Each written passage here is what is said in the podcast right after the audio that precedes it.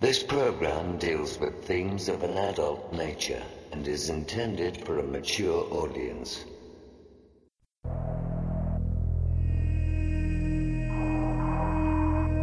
The very word secrecy is repugnant in a free and open society. And we are, as a people, inherently and historically opposed to secret societies, to secret oaths, and to secret proceedings.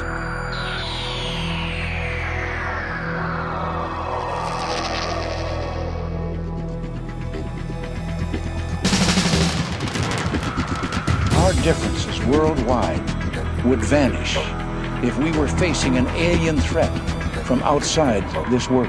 We must guard against the military industrial complex. You want answers? I think I'm entitled. You want answers? I want the truth! You can't handle the truth! The questions you always had. The answers you were never given. The place to seek the truth. Welcome to Veritas.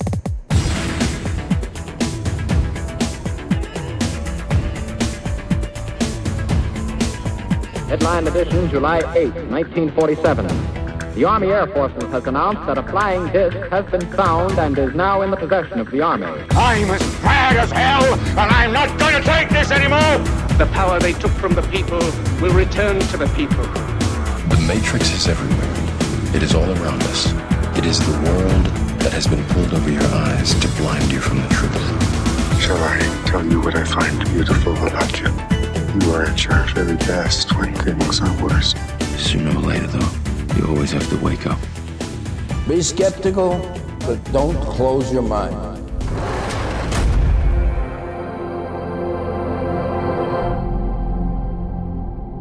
Greetings to everyone around the world, and a warm welcome to another edition of Veritas at VeritasRadio.com. I'm your host, Mel Fabregas, and I sincerely thank you for joining me once again. And if this is your first time, please make yourself at home. To listen to part two of tonight's interview and all of our material going back to 2008, don't miss out and subscribe. It's very simple. All you have to do is click on the subscribe button of our website at veritasradio.com and you'll receive your login immediately. And have you listened to Sanitas Radio yet?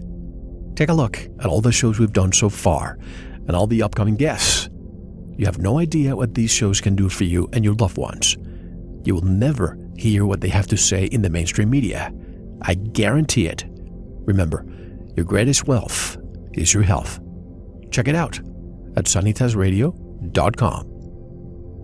And for MMS or our futuristic metal cased USB drives with all our seasons and bonus material, go to the Veritas store. To get in touch with us, for member support, media inquiries, suggestions, you want to be a guest or are a whistleblower, click on the contact button of our website at veritasradio.com. And tonight we have a very, very special episode of Veritas. I'm here with a very special guest. Her name is Judyth Vary Baker. She's an American artist, writer, poet, and futurist. She's also the author of Me and Lee How I Came to Know, Love, and Lose Lee Harvey Oswald. If you want to learn more about Judyth Vary Baker, visit her website also at meandlee.com, which is also linked at ours. And directly from an undisclosed location outside the United States, I'm privileged to welcome Judyth Vary Baker. Hello, Judyth, and welcome to Veritas. Thank you very much, Mel. It's Good my, to be here. It's my pleasure. this is such a an important story that not that many people are aware of, Judyth, and I think it's obvious to know why. But I think it's very important to, to start from the beginning. I like to go in chronological order. I received your Sure. book. It's over, gosh, 600 pages long. And I think anybody who interviews you, it would be a disservice to you and to the, the listeners if they don't take the time to read this book because if you don't, you really don't know the story. So why don't we start from the beginning? You were born in Indiana, and what happened next? You were a wizard at school, and you all of a sudden were recognized by your by your abilities at a very young age. Why don't you take it from there? Oh, well, when I was um, 15 going on 16. Uh, anyway, I ended up at the International Science Fair uh, with a new method for a revised method, really, for getting magnesium out of seawater. And it gave me an opportunity to present to scientists and those reviewing uh, my work there what I was doing in cancer research. Of course, I needed a lot of help, but I was already uh, given a lot of help um, where I was locally. My grandma had died of cancer, and I had cancerous fish. I'd met a, a famous doctor, Dr. Alton Ochsner, and he encouraged me to that it was cancer, and so I had my start there. Well, now I had an opportunity to show these people uh, what I was trying to do. And they were impressed with what I'd already accomplished in chemistry. And then when they saw the work I was doing with the cancer, um, also with because of a man whose name was Knut Mickelson. And he was a CIA asset. He'd been a spy in the underground against Hitler. And he was a geneticist and a radiobiologist. And he had gotten me in contact with um, with Walter Reed, uh, Institute and with Oak Ridge.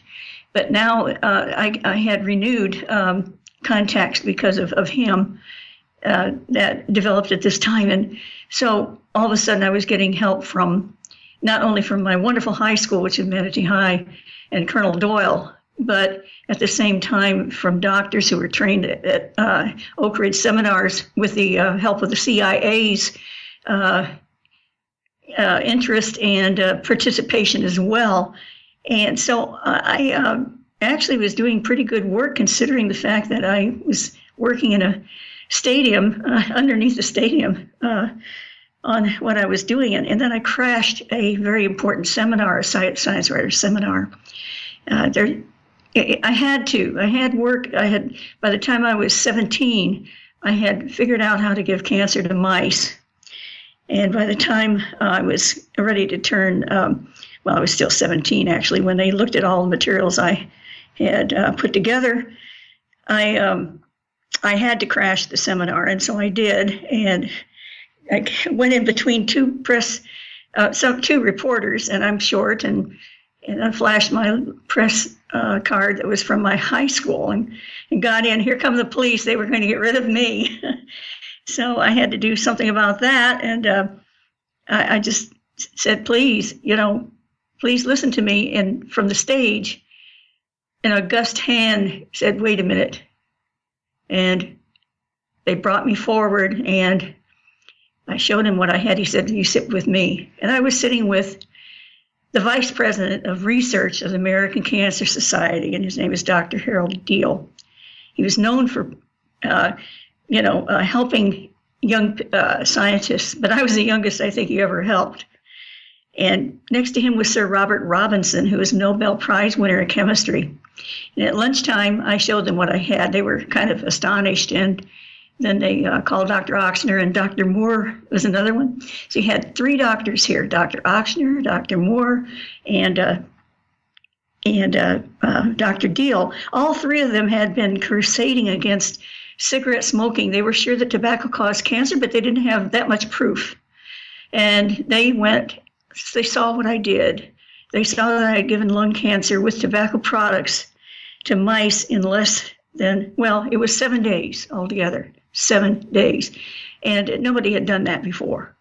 So they were quite impressed with that. And from there on, with uh, Dr. Robinson, who uh, Sir Robert Robinson, another Nobel Prize winner, and Dr. Harold Urey, uh, taught me how to put together um, my research uh, activities better and how to design my projects better. They went over everything I had with a fine tooth comb, showed me how to uh, really do some uh, much better work. Uh, eventually, I was sent to Dr. Moore's laboratory over in Roswell Park, and it was his personal lab. And I also attended there the science. They had a, they had a a seminar like that was held all summer for students. I was in the graduate, the college graduate one. Now they've messed up those records. I was there in 1961. They said I was there in 62 and that I was a high school student. And none of that is true. I'd already graduated from high school. So to run it fast forward, we end up about uh, in, by 1962, I am 19 years old. In 63, between 60, 1963 and uh, 1961, I received world class training at Roswell Park, and then I was mentored at the University of Florida. Worked with melanoma in the newspapers. We have all the reports. Uh, I was uh, assigned to try and make cancer more deadly. And at the time, I was told that, you know, yes, do this work you know, get to be an expert on making cancer more deadly because that way you'll be helping us to find out how we can conquer cancer if we can learn how to make it more deadly. Let me go back in time, in, still to go in chronological order. Sure. First of all, your grandmother passed away of cancer. Yes. Was she the catalyst for you to go forward and, and really look into a cure? Oh, my suffering that I saw my grandmother go through. And not only that, but my aunt had been cured of cancer, but at the cost of, well, they, they thrust radioactive materials, you know, between her legs and they burned everything out. And, uh, you know, from that on, she was never herself again. I mean, she was always in pain the rest of her life. So obviously, their cure didn't manage to give her a quality life. And all around me, I saw people suffering from this. I couldn't understand uh, when I uh, realized the nature of cancer, and to this day, I, I, have to tell you, we have not done what we should in the cancer research area. Big pharmacy, farm, uh, pharma has taken over. Excuse me, I'm kind of tired. I've had a couple of uh, interviews, as sure. you know, and the the progress we've ha- made in the last five decades toward the cure of cancer is ludicrous, absolute ludicrous. We haven't uh, accomplished anything like what we could have. We have avoided working in the proper areas. But how For old example, were you? We were, how yeah. old were you when you saved uh, Miss Molly's baby fish? okay, well, I was 14 years old, and when I had Miss Molly, it was uh, black Molly uh, fish. You know, they're they uh, are viviparous. they bear their young alive, and here I thought what she she had babies. Well, she did, but what she did also have is a huge uh, cancerous tumor. Uh, pro- probably was a uterine ca- uh, tumor. Uh, I had to rip her open with a razor blade and get the babies out when it was obvious she was dying, and and um, I saved the babies, and uh, I saved her cancerous tissue in alcohol and lo and behold, the baby's got cancer too. Now I realize I had something. I had, and of course, how to determine that it was cancer. That's where Dr. Ochsner came in and and helped me there. So it started quite early. I I even missed my uh, junior prom, you know, to go to various science fairs. I missed my senior prom. My if you look at my picture in the yearbook, my hair is all done up funny, like a what is that? Well, I'm wearing a hairnet because I was they I, they called me in. I was working in my own lab, and barely got time to have my own picture taken for the yearbook. So I looked like a you know some kind of nurse or something. My hair all pulled back and everything. So I spent a lot of hours on that. Even though I had boyfriends and, and tried to have fun and have a normal life, I was dedicated. I wanted to cure cancer, and frankly, I feel that way to this day somebody put me in a lab, I would do something now. What happened at uh, at the school, Manatee High School? That uh, did it become too dangerous to do cancer research, and that's why nobody at the school ever did research with white mice uh, and cancer again? Well, not only not there, but um, after, yeah, they all came to my school, looked at what I did, looked at all the materials, and they shut my lab down. And uh, frankly, um, I'd probably come across a, a, deadly virus that was causing the cancer and it was exacerbated by the um, or triggered by the tobacco smoke uh, aerosol that it created. And these were germ-free mice, so they had picked up something, and they were yeah they shut that lab down, and probably a good thing that they did. Matter of fact, uh, but there we are. We had you know they've got a, a young girl here, and she's given cancer to mice, lung cancer. They're interested in lung cancer.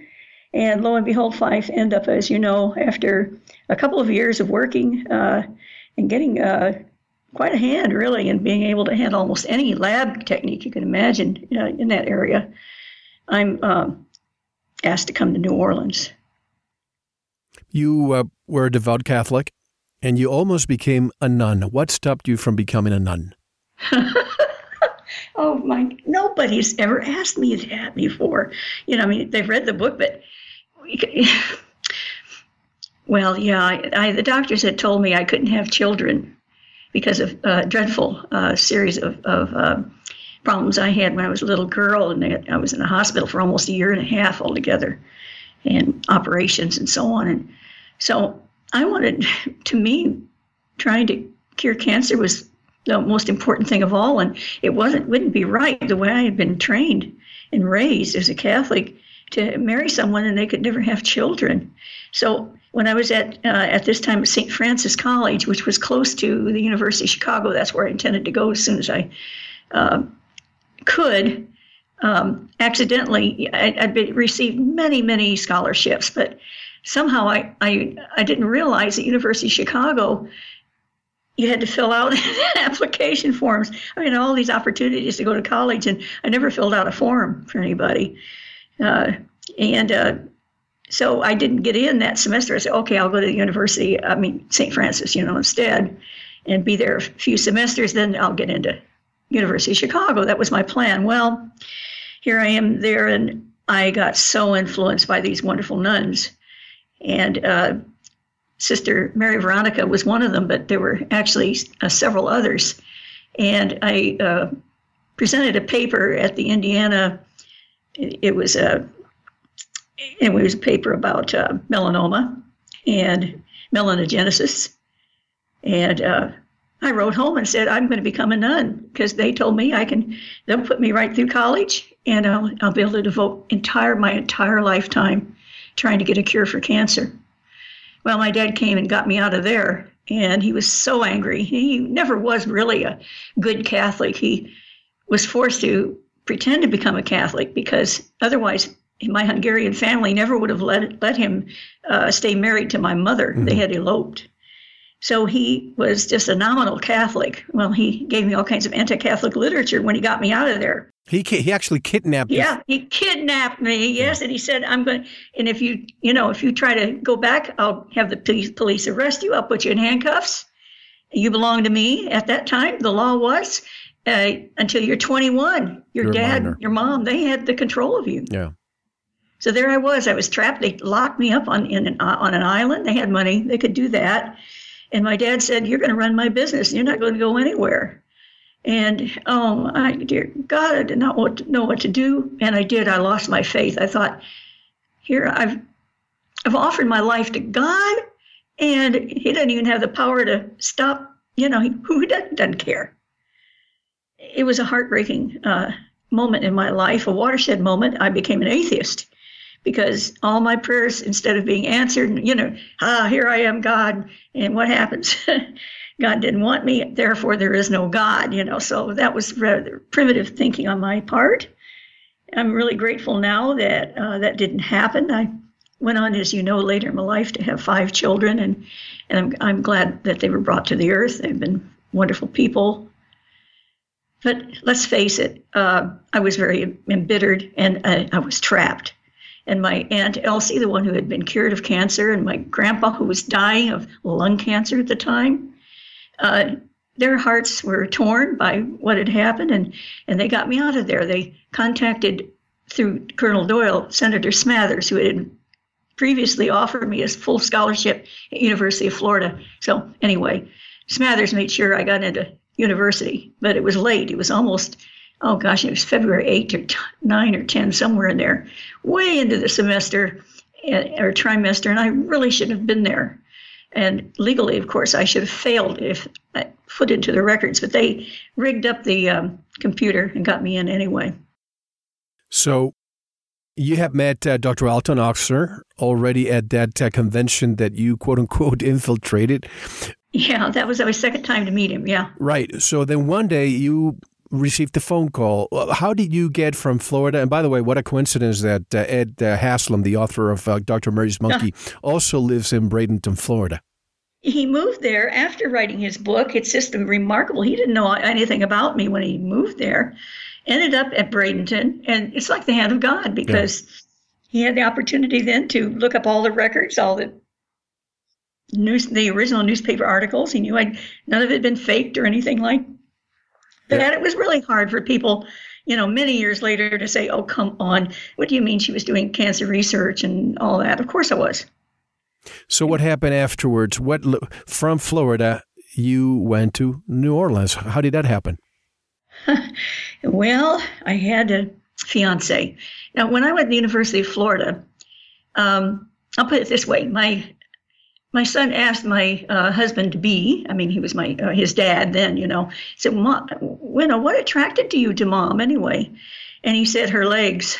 So, all right, at the University of Florida, there aren't there weren't as near as many women as men. It was an engineering and scientific uh, college, really, or university, and it was very, very good, and especially in chemistry. And they founded the Peninsular Chem Research Gatorade, you know, and and um, plastics that are using contact lenses and so on. Very, very good in what they did. And anyway, so here I am, and and I'm one of the girls that's uh, surrounded really by these men that were in studying, you know, nuclear engineering, nuclear physics, uh, chemistry, and uh, biochemistry, radiobiology, and so on. So um, I uh, pretty much got whatever I asked for, really, it being a girl. It's amazing. Uh, and um, I guess what I'm trying to say is there isn't anything probably at that time that I hadn't learned how to do because I was placed in different kinds of labs and so on. But I was shocked to get the call from Dr. Ochsner. What had happened is, um, well, this is embarrassing, but I thought I couldn't have babies. So eventually, after six months of on his hands and knees practically, I gave in to Robert Baker and we had relations, sexual relations, and I got pregnant. Now that back in the 60s, that's ooh, that's not such a great idea to do, and certainly don't want to. The man didn't even wasn't even embarrassed about it. Yeah. I didn't realize at the time that he must have been like autistic or something. That it wasn't that he was being courageous when he came to see me in the infirmary where they put me, but he simply, it didn't dawn on him that there was anything to be embarrassed about. Whereas my other boyfriends, um, one of them came to visit me and he only, his face was so red you could have, he could have shined like a lamp. He was so embarrassed, but he, he wanted to see if I was okay. So anyway, this man says, I will go and uh, I want to marry you. I don't want anything to happen to you. He says, but I've got to work for my parents. And uh, then I'm going to marry you. Well, I said, I'm not going to be here. And he said, Well, what's going on? And I said, Well, I'm going to go to New Orleans. I can't stay here anymore. And I'm too embarrassed to stay here anymore anyway. But, but you had a miscarriage. Did you mention that? That's what it was a okay. miscarriage. That's what, yeah. And so I, anyway, I went into the infirmary because of that and everything. I missed some important interviews. And all of a sudden, I had nowhere to go for the summer, and I couldn't go home, not with the way my parents were at that time. And no, no way. And so uh, I was really high and dry in the air. I, so I called Senator Smathers' office. He wasn't in town, but he. Uh, she switched me over. It's not in the book that way. She switched me over to Washington D.C. and I talked to another secretary, and that secretary called uh, Dr. Ochsner, and he called me and he said, Well, we have, I know a good, steady woman, he said, that can take care of you. I heard what you did. He said, Why don't you make up your mind? He said, First, you're a nun. You want to be a nun. Next thing I know, you have a miscarriage. He said, Make up your mind what kind of woman you want to be, you know? And uh, he said, But I have a good, steady woman that would just be just right for you. I'd like you to come to New Orleans. I know what kind of work you can do. We need you. And so I'm going to offer you. And he did. He said, You can get into uh, medical school at Tulane two years ahead of time. You'll get a full scholarship for everything. You can work this summer with Dr. Mary Sherman, this eminent cancer research specialist. She likes you. She w- knows what you can do. She needs you to work with uh, important uh, things she's doing. And uh, see you uh, in the middle of May. Bye. Well, a, a lot of these cool. connections that, and I apologize that I interject a lot, but yeah, just, no, no, no, no, do because yes, yeah, you uh, all these connections that you had was you, the colonel who used to be a teacher in high school or a mentor for you. Did he he did, did he enable a lot of these connections to appear in your life? Well, this is what happened. Um, Dr. Uh, colonel Doyle had was a West Point graduate, and he was.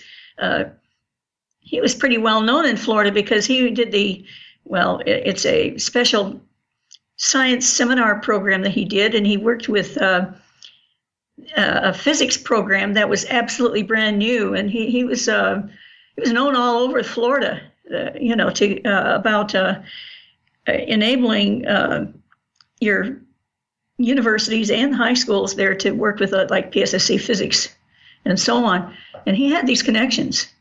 So that that was a, a, great help because he's the one that contacted Senator Smathers and told him, you know, hey, uh, Judy's in trouble. you know, her dad won't let her leave, and uh, she can't get to the university. You offered her a position, and Smathers said, yeah, I did. So he's the one who who uh, enabled that to occur. But when we're talking about Ochsner over there now in New Orleans, this is straight from Senator Smathers and he talking together, because. Um, I had tried to get in on a program in, at uh, Miami University. I'd missed the, uh, you have to have these interviews, and I missed the interview because I was in the uh, infirmary.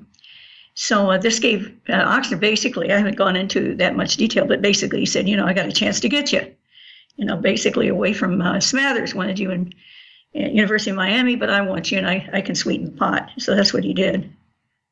And Ochsner, of course, offered you to skip the last two years of undergraduate to go directly yes. to medical school. And that's the promise that you thought he was going to keep. But of course, we'll discuss later what happened. now, you got to New Orleans two weeks early. That was a difficult time for you, wasn't it? Almost three weeks early, right? Yeah. And uh, he'd hung up. And at that time, we didn't have, you know, you couldn't tell where the calls are coming from for all these people who are so new out here and young. Uh, I, I knew was somewhere in D.C., but I, I, I couldn't call him back. I, I didn't know where Dr. Ochsner was. And he, he wasn't in New Orleans, so I had no way to contact him. And then when the, gosh, here came the uh, ticket. He sent me the bus ticket. It was all paid for. And I said I could go to the, you know, check in at the Y. So I decided to use the ticket right away because I, I needed to go somewhere. The dorms were closing, and I I w- I didn't have a job there on campus because I had planned to, you know, work in a summer session somewhere. So there I was. I got on the bus and headed off to New Orleans. I told my fiance, well, if you love me, come and marry me. He said, oh, I will. But I decided not to tell him that I was going to be staying because he had only like one more semester uh, eh, before he'd graduate. And I wanted those birth control pills. I wanted, I, I thought I was in love with him, but I wasn't going to tell him that I was going to stay because I felt like, well, if he doesn't come, you know, hope that's that's the way it goes. He doesn't love me enough. But if he does, you know, when he gets here, I'll show him how neat the schools are here. He wants to go into geology now instead of English. I'll convince him to stay, and then I'll tell him I have to stay, and he'll marry me anyway. Well, it didn't quite work out like that, as you know from the book. I ended up not being able to tell him anything about what I was doing. But uh, it's all explained in the book how. But of course, you you did get married eventually, and of course, you needed the the the birth control pills because at the time you wouldn't be able to get the birth control pills unless you were married. Otherwise, you just That's got con- exactly condoms, right. right?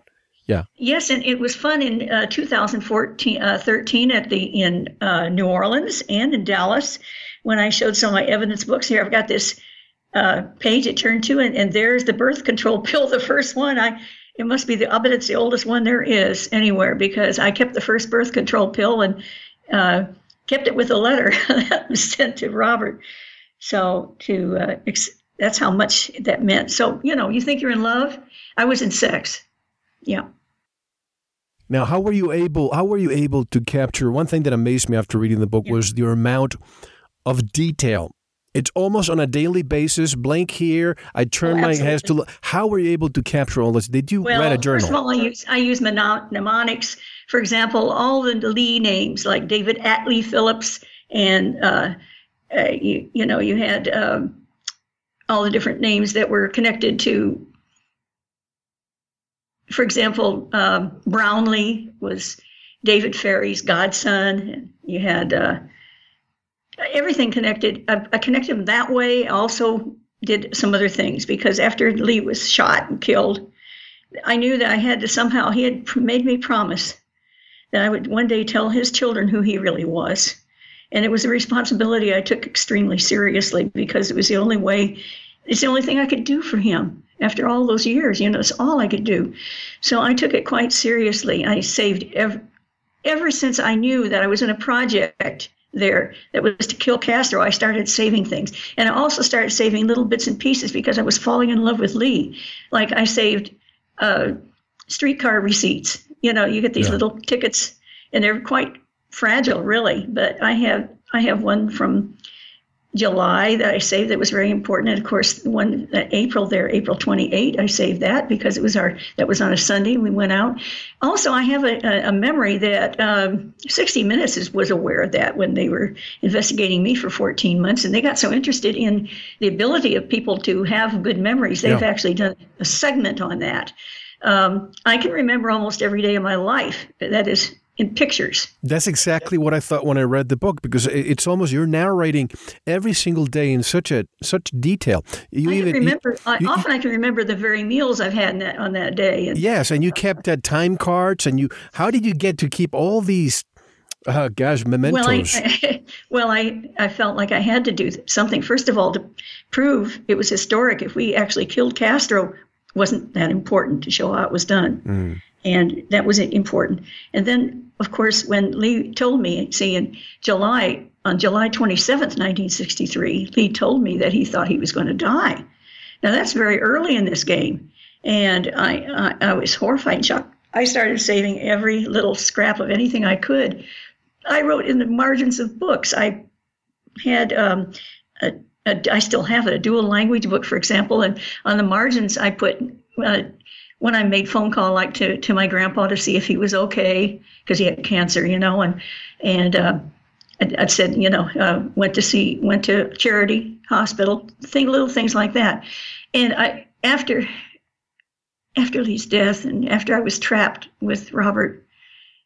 Uh, having to live with him, and he was like autistic. He had Asperger's, we believe now. You know, when he died, none of his children went to his funeral. Mm to understand the kind of emotional distance that he had with all, all of us. But in one way, it was good because he wasn't interested at all in what what I remembered, what I did. He he just didn't have an interest. So I was able to write down every third Thanksgiving um, for years. The day after Thanksgiving, I worked very hard on Thanksgiving. The day after, it was like a day off, where I said I need rest. And during that day off, I, I, stayed away from the newspapers. I stayed away from, but you can't get a, away from everything that you hear about the assassination. And I'd spend several hours every every year. Now that may not sound like much, but when it, I did that for 35 years. Every time I remembered something that Lee had said, I wrote it down. And believe me, let, let me give you an example. Are you married, Mel? Yes, I am. All right. Do you remember the day you were married? Yes, I do. You remember all the guests? Some of them. How, how many years ago was it? This was uh, 15 years ago. Okay, now imagine that if every year you decide you were going to make sure you wouldn't forget who the guests were. Hmm. This is the kind of thing I felt a responsibility, not only Lee, okay, and his family, but seriously to history. I didn't know how many people might survive from what was going on. I knew who Lee really was, and I was determined not to forget the words he said. And I was determined every time I could remember something, I wrote it down. How were Lee and you introduced? well, we you now believe it was no accident that Lee came to the post office. Imagine, I'm 19 years old. I'm so naive, and, and I trust everybody. And um, here I came early and the and I went to the YWCA. And they said, "Who are you?" I expected seriously. I expected the day I arrived, I would just call Ochsner's uh, clinic there and say, "Hey, I'm here. I'm here early, but uh, where do I go now?" And I arrived early in the morning. It was like two o'clock in the morning when I arrived in New Orleans. I couldn't call them then. And when I went to the desk, they said, We have no record that you're supposed to be here. And I had to pay money, and I didn't have very much money with me. I, I had assumed everything would be just dandy, you know, when I arrived. So in I went with into a room that had four girls in it. Actually, three, and the fourth came a little later. And she came naked, wrapped in newspapers when she arrived, by the way, because she'd been in a raid. She was a stripper, and so was her girlfriend who was there in the room. So two strippers a Playboy bunny, and a waitress. And they were hard as nails. They're sweet girls, but boy, were they tough. And they they looked at me like I was just a baby bird ready, ready to be eaten by all the cats in New Orleans. And believe me, I uh, started to get that impression myself. But but at the at the post office, why do you think that Lee talked to you in Russian? Oh, okay. That, that first of all, let's we'll go back. I started. I wrote a, a, a, one letter that I had allowed to write to my fiance because he didn't want his parents to notice, and it was to it's supposed to be from Raleigh Rourke, his friend. That's an R. Rourke. Now, I didn't know that Lee knew someone called Alex Rourke. Anyway, his eagle eye caught that on the uh, on the letter that I was sending. What's important about that? I'm in the post office. This young man's behind me, and. Um, I know, we now believe, of course, he was sent because I was getting myself into some trouble, and the doctors couldn't get back yet to help me. And I had um, I had to find a job, something to, uh, to for the next couple of weeks till they got back. And in, into this mess, Lee Oswald marches, and I no, we can't we can't think that it was an accident anymore. And he took me under his wing. I'm in the post office there, and as I take this letter to hand it to the clerk, I had a newspaper that was rolled up under my arm. It had a code word on it, which Lee also noticed, Jario. Uh, I put something in the paper to show my fiance that I had arrived safely because he didn't want me to call and let his parents suspect he had a girlfriend in New Orleans. They probably wouldn't have let him go there at all. So anyway, here. What, what was? Judy, Judy's the end arrive okay or something like that? Yeah, yeah. It said Jario was the name. He said J A are the first two initials there. Right. And the J A and R Yo. See, the Yo is I am J A. In other words, that was Robert's idea for the code. Yeah. Said, yeah, I was okay. Uh, please write because he hadn't been writing. He, uh, gee, I didn't even know whether he's going to come because he, he wasn't writing. And I said, pretty here, and I and, and I initialed it J A. And that J A will become important later in the book uh, because uh, from then on, if I had to uh, call Lee and it was public or something, uh, I said, "Where's the janitor?" And, and, you'll read about that, you know, near the but, end but of the book. Why did he talk to you in Russian that first time? Okay, well, all right. Here, I dropped I dropped the uh, newspaper, and it wasn't he. Uh, he picked it up, and I had a habit at that time. Remember, I told you I was at the University of Florida. Now, these people came from all over. These uh, I had dated someone, for example, who was uh, from Iran. He was a prince from Iran. Uh, you know, he had oil wells and horses and so on. And I was studying Russian. I had been studying Russian ever since I was in high school. And in fact, it was paid for at Manatee College for me to go to a night class there because I wanted to be able to translate. I could already translate in French and um, other languages, but Russian was harder. That is, the various uh, cancer research articles that came across technical russian isn't really as hard as as regular russian. And i was always interested in russian anyway. I love russian music. I love russian literature. My family called me judovsky. I was just that much into russian. And one of the things i would use with boyfriends or anybody else to break the ice i'd say something in russian and they'd say hey what was that? What's that you said? It was like an icebreaker. It wasn't um, so it wasn't an accident well, I, I was the one that was shocked because when he uh, picked up the newspaper for me and handed it back, I thanked him in Russian. Well, I said basically, I said, well done, comrade. And he answered me in Russian. I was shocked. I had no concept. Nobody had ever answered me in Russian before. And he said it wasn't wise for me to speak Russian in New Orleans. Oh my gosh. Uh, clean cut young man. He's Obviously, I saw the Marine ring on his finger. He had been a Marine, or he walked like a soldier. He was so upright. He looked like a shining star compared to, well, the vomiting men I'd seen in the last few days, you know, and all the uh, all the people there that uh, were. He was just he stood out as clean cut and noble even. So anyway, yeah, he said he we started speaking a little Russian to each other, and he soon learned I didn't know very much. My my Russian was Russian. I basically could read more than speak. So and, then he took you to uh, Mrs. Weber's mention. Well, he he walked he walked me to the YWCA, and and he had to take off. He he couldn't stay. Later, I find out that he had a job interview that afternoon, and he he wasn't wearing the right clothes. So, he, but he said, you know, if you need anything, just let me know. Well, uh, he shows up at the royal castle the next morning and this is not any ordinary royal castle. This that's where they they're open 24 hours. They serve these itty bitty hamburgers and so on. That's what they did. And I had gotten a job out there with a waitress because I didn't want to be a Playboy bunny or a stripper trying to make some money. And I followed her out because that the um, it was on Claiborne uh, YWCA. You could go straight on the bus and go right on out to airline. Uh, and I get lost very easily, but I, I, followed her, and it was even I could figure out how to get to this royal castle. And they hired me for a couple hours every morning for their rush hour. And this is very early in the morning. And but what was great is it paid for my bill C at the Y, so I took it. Well, Lee was fascinated by that. He says, "You're out at that royal castle," and anyway, he went out there, and he was there for, for breakfast. Well, later I learned that this royal castle wasn't an ordinary one. This is where Bobby Kennedy's surveillance team uh, spent a lot of their time because you could step outside onto the parking lot there and look down the street and you could see the Town and Country Hotel, or motel, I should say. And that belonged to Carlos Marcello. We're talking about Jefferson Parish now, right next to New Orleans Parish. The, the godfather of New Orleans. The godfather, that's where his office was. And this was their dead drop area where they, you know, exchanged information on Marcello. And here I'm working there every morning when they're gathering they're gathering up the information from the night before and sending it off. I had all these different things going on that made Lee think that I knew a lot more about what, what the anti-Castro movement about was about and what Bobby Kennedy was doing and so on than I really did.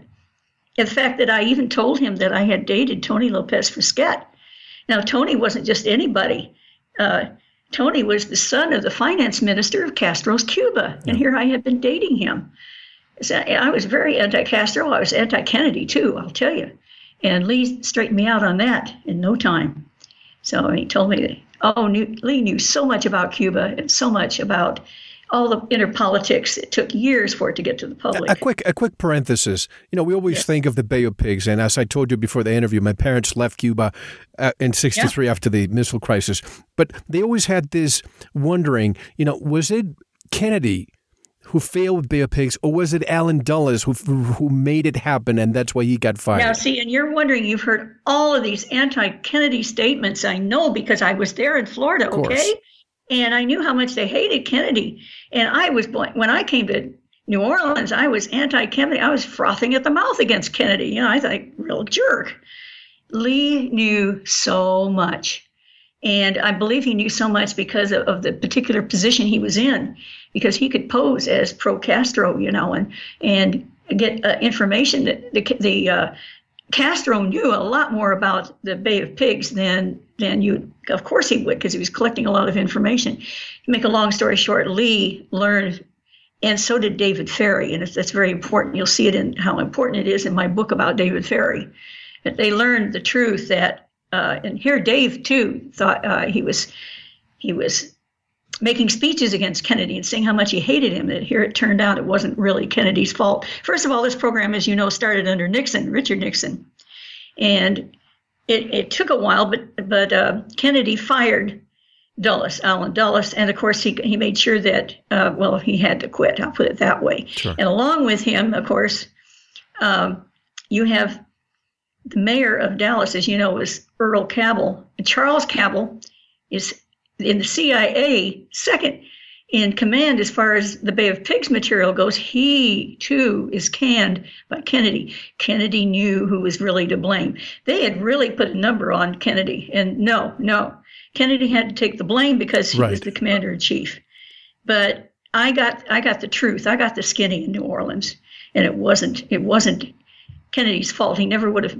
They were furious with him for putting up the blockade instead of. They wanted to have, to have Havana bombed. What would have happened to your family That's if right. Havana had been bombed? That's right. I wouldn't be here talking to you. Period. Yeah. So I mean, if it hadn't been for Kennedy, Havana wouldn't be on the earth anymore. In fact, we, who knows if any of us would be here because, uh, of course, the USSR would have rushed in. So I mean, we owe Kennedy a lot. You could hardly get a breathe a breather of that, even a, a hint of that in the 50th anniversary. I mean, they skimmed over and they even made you know Kennedy look like the bad guy. They do not want this country to mourn JFK. They focused on his drug taking, his womanizing, and everything else, and minimized his heroic efforts. As you know, as a PT 109 captain, he saved people's lives. He, he pulled one man by his teeth, you know, hanging onto with his teeth and swam and got him to shore who was injured. I mean, we're talking about heroic president who has been minimized and uh, made, they don't want the public to mourn his death. They just don't. And um, I assure you that Kennedy was not really responsible for what happened at the Bay of Pigs. He refused to let them bomb those areas. He made them move their target so it wouldn't hit so many people, even if it meant, yes, even if it meant that we had a lot of, of uh, people who uh, ended up, well, 2,000 of them, you know, got arrested and and a whole bunch of them were uh, tortured and executed. CIA never forgave Kennedy for that. Eisenhower warned us about the military industrial complex. Do you yes. think Kennedy tried to do something about it, and that's one Absolutely. of the reasons? Yeah. Oh, sure he did. Oh, we have evidence of that everywhere. Not only did he say make a statement not long after canning Cabell, whose brother, of course, that's where uh, Kennedy ended up getting shot to death, was in Dallas, his brother's uh, city. Who, by the way, that man used to be the chief of police there. I don't know whether you knew that or not. And no, didn't know that. Yeah, yes, he was. He had considerable influence over the Dallas police as well. And uh, that whole setup of having him go through Dallas and the way it was done, I mean, it, uh, I think so much of President Kennedy, and I, I, am dedicated actually to making sure that his memory is not besmirched any more than it already is. Most of your great leaders have had liaisons with women and whatever, and we now know he was taking so many, uh, as you know, uh, drugs of the kind that he was taking a lot of steroids, and that that just changes your whole personality that way. He was already cheating. I mean, Jackie knew he was always going to run around on her from the time they got married. She knew it. But he loved her. And, you know, near the end, after she lost that Patrick, baby Patrick, um, they became closer.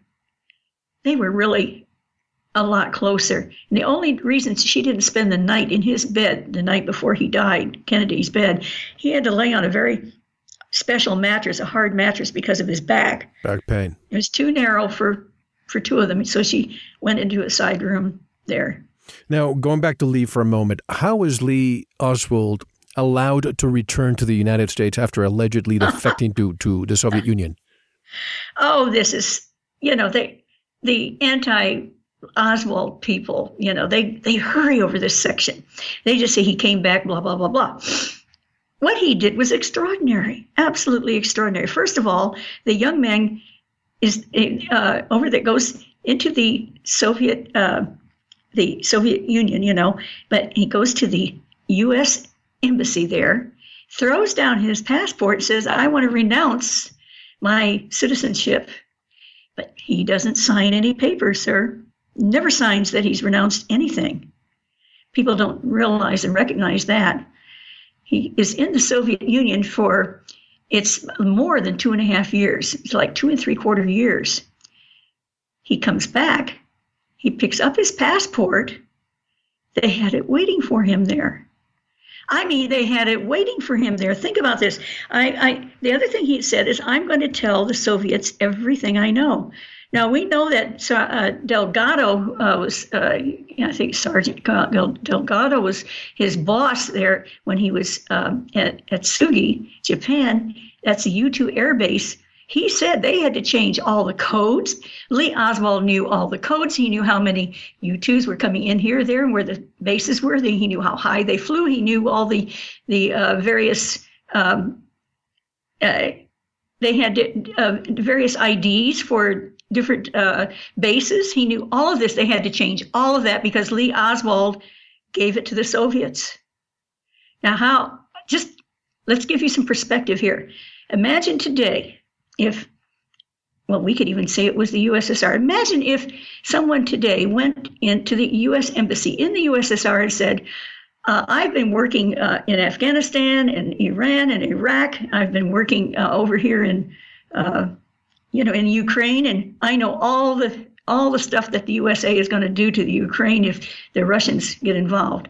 Do you think they'd let him out of the building? No. We're talking about they let Lee Oswald out of the embassy to do his, as he pleased. He comes back and he gets a loan for some $400 and uh, he gets it from the so-called Red Cross. This is actually he gets this from the uh, United States government. It comes from the government, and it's uh, there's a special uh, code that's used. It says this the, the, you cannot give this kind of loan to any expatriate, you know, to, to repatriate him you know, back into the United States, unless number one he is a you know bona fide you know non-traitorous individual, and number two you know he's he's got to have special reasons to be able to come back. Lee Oswald gets the loan, and he comes back to the United States. He shows up in New York and he wants to do some sightseeing. He needs an extra $200 to stay an Extra Day. Um, we, we see that he gets very interesting interviews there with a guy who says, Oh, I did all these interviews, you know, because I could speak Russian. Well, yeah, but he was CIA too, okay?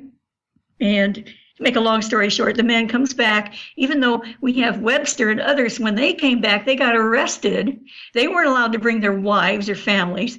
Lee brings in his wife, a Russian wife, and his new his child, and nothing happens.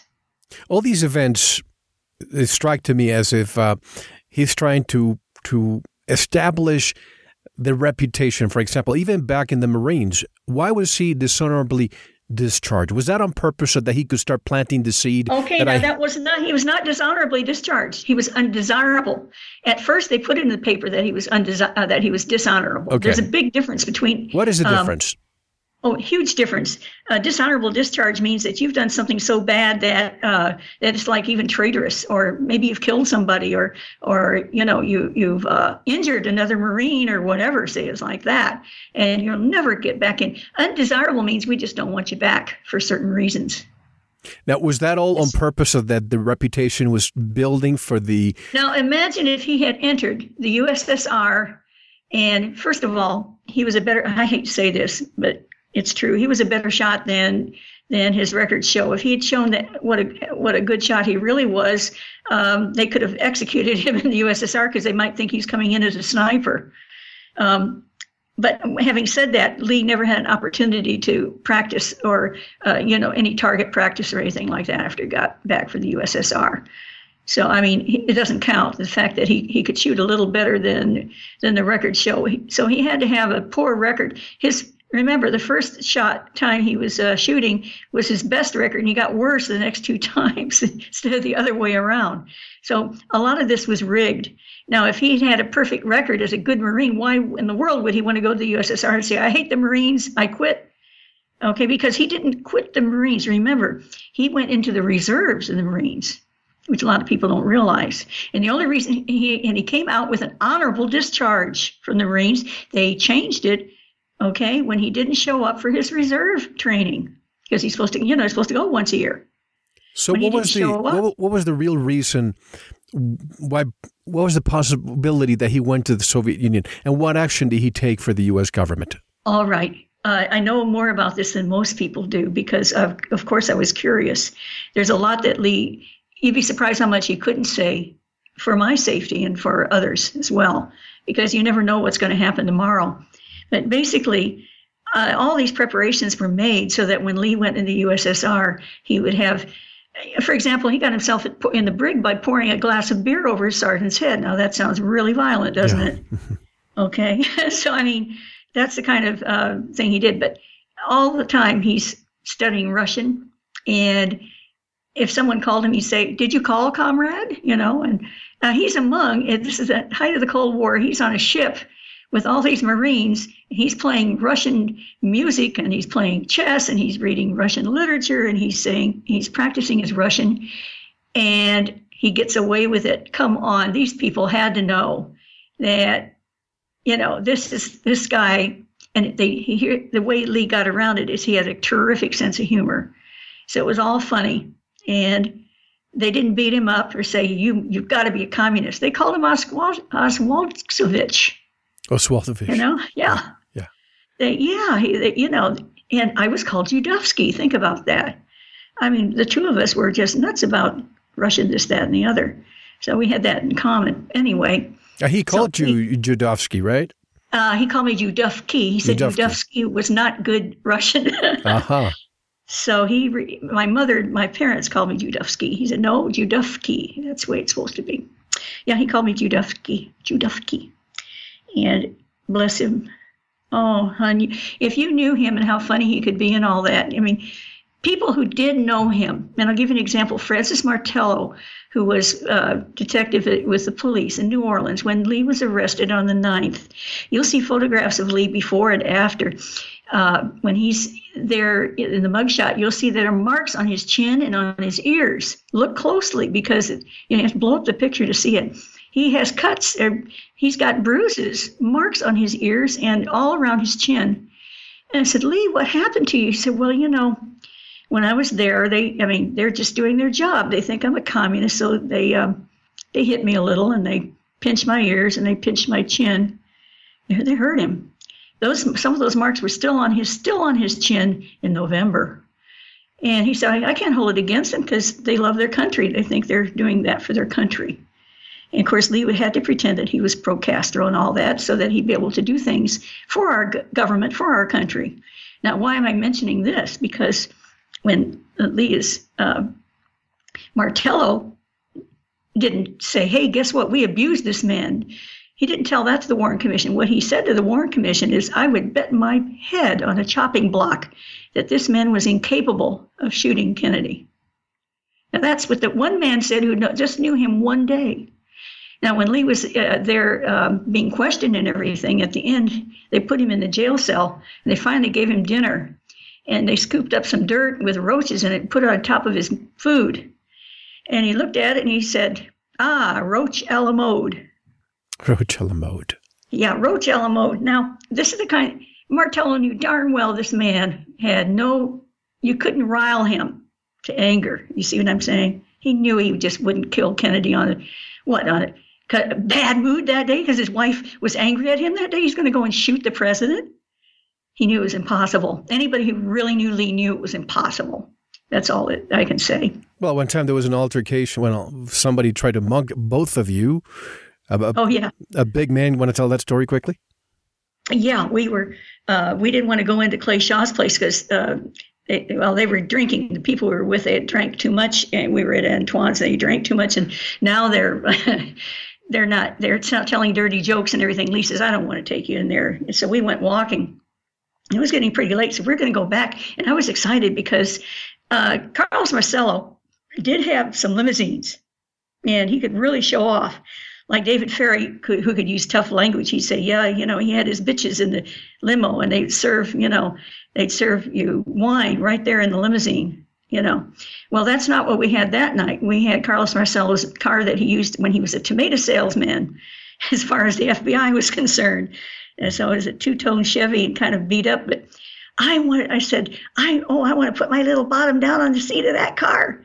I, and Lee laughed. He said, "You doodlehead, you can't." Do. He said that because I was stuck in the car with this group uh, to get to uh, Clay Shaw's place, and putting me in, there was no place for me to sit. I had to sit in Lee's lap. so I didn't get a chance to put my bottom down on the upholstery. So Lee said, "Now we'll go to his car because uh, Jack Ruby gave us the keys." He said, uh, "I'll drive you home." Well, we're on our way there, and all of a sudden, this guy steps out of the darkness and this is one block down from 1313 Dauphine, where Clay Shaw's place was. And I, I showed Nigel Turner and others. There's only one spot there in the whole block where anybody could have hidden and then stepped out. And I showed them where it was because those houses, they're just stuck together, you know, like one after the other.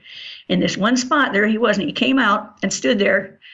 And big guy, and he's a big sailor, and he was drunk, and he had veins were throbbing in his, you know, in his neck. You could see him sticking out, and he, he had worked himself up and he said, Girlie, you know, you know, give me your purse. And Lee said, You don't want her purse. and he says to him, you know, to get your wallet, I want your wallet. And he had a, he had a knife. I mean, excuse me, yeah. He had a uh, Lee looks at him and he says, uh, okay, so he starts pulling out his wallet. And under his wallet, he had a switchblade. And he opened that thing up and and the guy says, "You, you know, you give that to me, or I'm going to cut up your face." He said, "Well, You may cut my face, but not before I get your balls. And that guy took off. And Lee, we, we ran to the car. We got in. He locked the doors. He turned on the engine. And we're just like that, you know. And, and then he starts shaking. I said, gee, Lee. He said, sure, I was scared. He said, you know, uh, it's not what's, it, it, doesn't matter if you're afraid. He said, uh, this will pass. So he, and he was such a brave person. And, you know, uh, his trembling, he said, is because he was afraid, but that's okay, you know the point is is to overcome your fear and, and do what you have to do. You, you're not a coward because you're afraid. You're a coward right. when you cannot act when you're afraid. Exactly. Exactly. This is just an incredible story, and we have to take our one and only intermission. But let me just say this over 100 murders, suicides, mysterious deaths, the strange fate of those who saw Kennedy shot in the three year period which followed the murder of President Kennedy and Lee Harvey Richard Oswald. Richard Charnin. Have you seen Richard Charnin's work? Yes, it's yes. Fantastic. 18 material witnesses died, six by gunfire, three motor accidents, two by suicide, one from a cutthroat, one from a karate chop to the neck, three from heart attacks, and two from natural causes. The question well, that's is just the beginning. That's and the beginning. By the way, I, I just gave him another name day before yesterday, and oh. he accepted it when I showed him. It was a Bishop Stanley, and Bishop Stanley had given information to the FBI the day after David Ferrie was found dead, who was, by the way, murdered, as you'll find out in my book about David Ferrie, and uh, Carl Stanley. What happened next to him is uh, this bishop. The minute, the day after the the uh, FBI report came out, he suffers a heart attack. And Hold the story because I want you to tell that when we come back. But my question was, and I'll get your answer on the way back yes. too. All these people have died. You waited until 1999 to speak, but yeah. that doesn't seem that you have not suffered some oh subversion, some yeah. some attempts to destroy you to the point that uh, your car was hit twice. You had a dog you were walking your dog. A lady across the street called the dog. She pulls a gun, shoots the dog in the head. A lot of stuff has happened. Some of your family members do not talk to you. I want to discuss this when we come back and the rest of the story. Please tell tell people how can they how can they buy this book, Me and Lee, outstanding book? Well, if you go to meandlee.com, you know you can you can order it from TrineDay. You can also get it if if you don't want to help my publisher. But you know what I'm saying. The cheapest place is to get it at Amazon.com. That's very easy for people to remember. You can even pre-purchase David Ferrie book, and that's good because. Uh, for example, me and Lee ran out, and we some people had to wait for a reprint, you know, for extra edition. So, excuse me, getting your uh, copy pre-ordered assures that you know you won't have to wait for it if if the first printing runs out. This is totally unrelated to Lee Harvey Oswald. Yeah. Timothy McVeigh. Oh yeah. Well, it's the same sort of thing, isn't it? They execute him, so we cannot, of course, ever find out about him. Right. And they keep Sir Hans Sirhan under such kind of hypnotic trances that we'll be lucky if we ever find anything out about him. Of course, you know that that uh, Sirhan Sirhan wasn't the one who killed RFK well, he, unless he can put it, unless he can grow his arm 15 feet and have it go behind his head. Right. I want to thank also Ed Haslam and Jim Marrs. I had to leave the country to make contact with uh, Judyth Vary Baker, and I'm glad that she's here with us today, telling us the her side of the story. So much more when we come back. This is Mel Fabregas, and you're listening to Veritas. Don't go anywhere. Thank you for listening to the first hour of this special three hour Veritas interview with Judyth Vary Baker. Our special guest has granted an additional bonus hour, two more hours to go, in order to discuss this very important story in as much detail as possible, the Veritas way. You don't want to miss it, as you may certainly not be aware of some of the very important pieces of this puzzle. There is no doubt that America suffered a coup d'etat on November 22, 1963, and nothing has ever been the same. To listen to the next two hours, go to veritasradio.com and subscribe. You will receive your login immediately. We'll take a short intermission, listen to some music, and I'll see you in the member section with the rest of this most riveting interview with Judyth Vary Baker. Enjoy.